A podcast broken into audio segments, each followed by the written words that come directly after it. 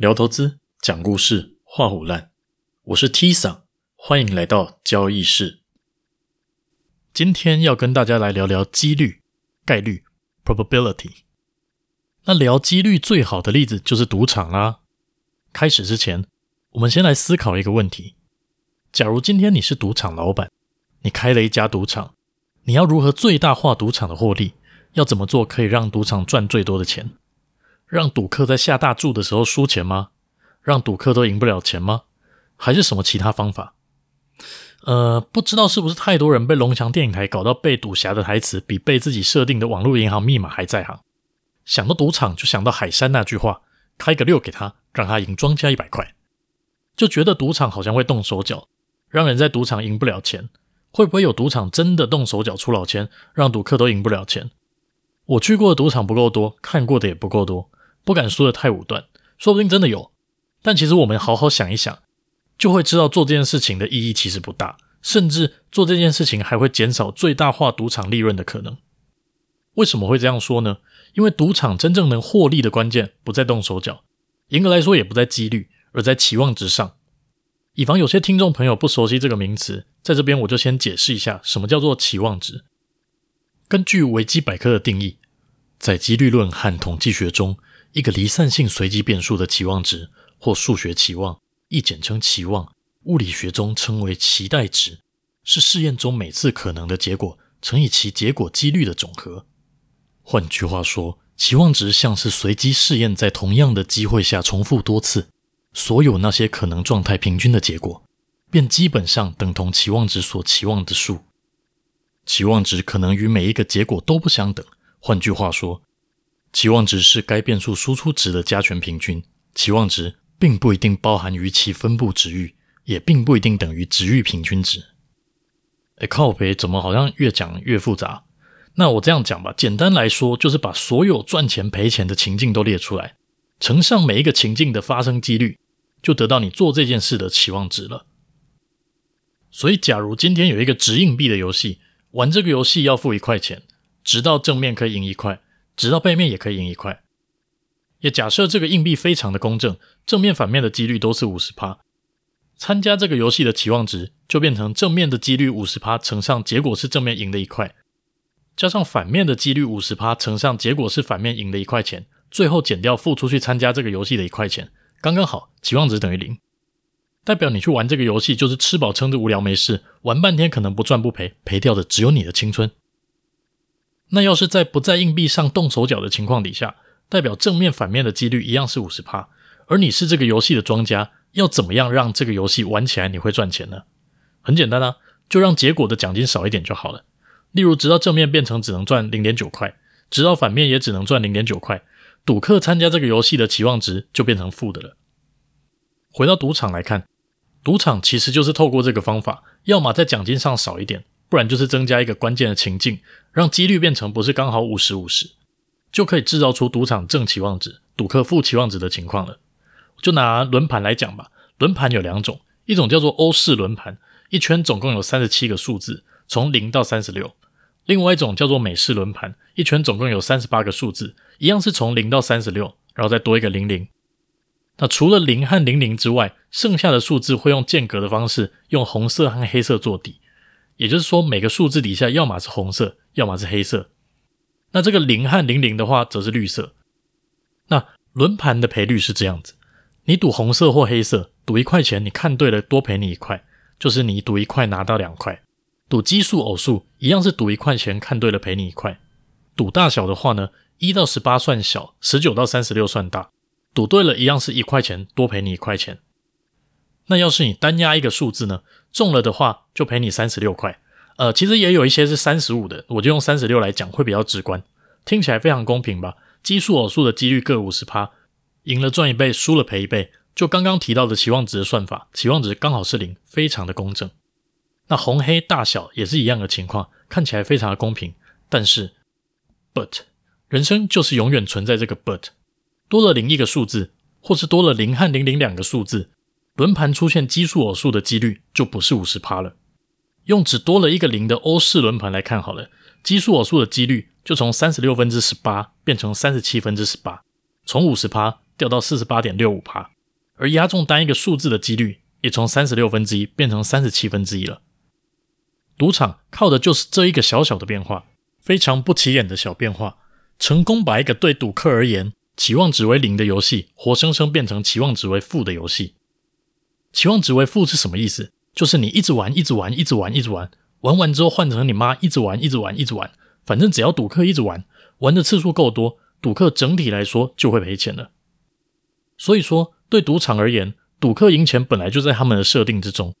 赌客中大奖也在他们的设定之中。他们不怕赌客赢钱，只怕赌客不来赌。因为不来赌的话，玩游戏的次数就会不够多，不够多就不一定能达到回归期望值的情况。所以说，要是一个赌场为了多赚一点钱而在赌局上出老千，让赌客觉得都赢不了钱了就不来了，那实际上他从每一个出老千的赌局上多赚的钱，不一定比赌客不来玩赔掉的钱还多，那出老千就没有意义了。所以你看，赌场很爱用一些刺激下注的方法去鼓励赌客下注，以便他们尽快达到玩的次数够多这个情况。像是说下注额达到多少可以送免费的饭店房间，或是送礼啊，甚至退佣金。里面饮料甚至酒水不用钱，诸如此类的，都是在诱拐赌客进入一个更愿意去赌的情境。讲一个离我们更近一点的例子，刮刮乐。大家过年应该都有去玩刮刮乐吧？我们去细看一下台彩每个不同刮刮乐的内容，上面通常会告诉你说啊，有多少中奖几率，有多少的大奖，或是那种买了一张很贵的刮刮乐，保证中奖，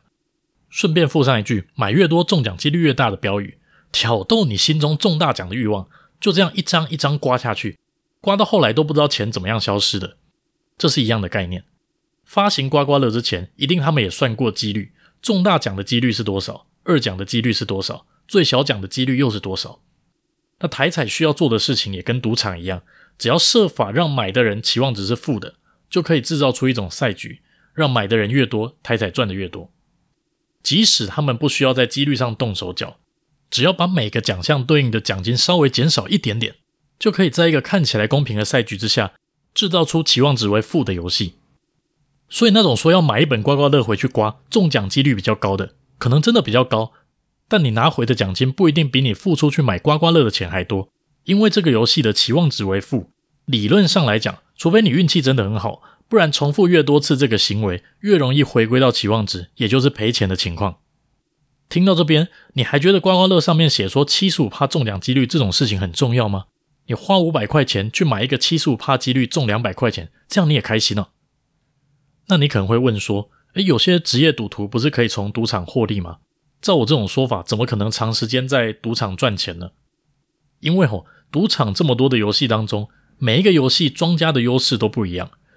去找寻庄家优势相对低的游戏，像是百家乐或是二十一点。透过一些条件和投注的方式，或许就可以把期望值往零的方向多推进一点。就像有些人应该听过一些算牌的方法，那像是去计算已经发出来的牌的点数的大小点和影响赛局关键牌的大小点，配合那些剩下还没有发出来的扑克牌的数量，去估算接下来还没发出来的牌里面发出大小牌的几率大概是多少。那等到几率比较高的时候，再下多一点点钱。增加自己赢的几率和获利，但赌场当然也知道这件事情，所以他们就会在还没有发出来的牌里面插一张塑胶卡，只要发牌发到那张塑胶卡，就要插一副全新的牌来发，于是要算牌的难度就变得非常非常的高了，因为可能你牌算到一半，就又换了新的一整副牌，就重新又要再算一次，就像前阵子过世的台湾赌神戴子郎曾经讲的，到后来很多时候算牌算几率。只能把期望值逼近到剩下负一点点，然后靠着新开幕的赌场这种退佣之类的趴数加上去，期望值就变成正的了。总结来说，还是要设法把期望值靠各种手段提高，才值得去玩这个游戏。那在这边顺带提一下，德州扑克呢，就不在上述讲的赌场优势的问题讨论之下了，因为德州扑克的对手是其他牌桌上的玩家，而不是庄家。刚刚讲的这些赌场和刮刮乐的例子。一样的概念放到交易上面，现在大家就知道期望值的重要了吧？知道为什么我说胜率相对不重要了吧？就算你胜率再怎么高，每次赚钱都只赚一点点，赔钱都赔一大笔，算下来期望值是负的，还很开心，一直做一直做，都没发现自己钱越来越少。不过呢，在交易上另一个麻烦的问题是，赌场的赌局几率算得出来，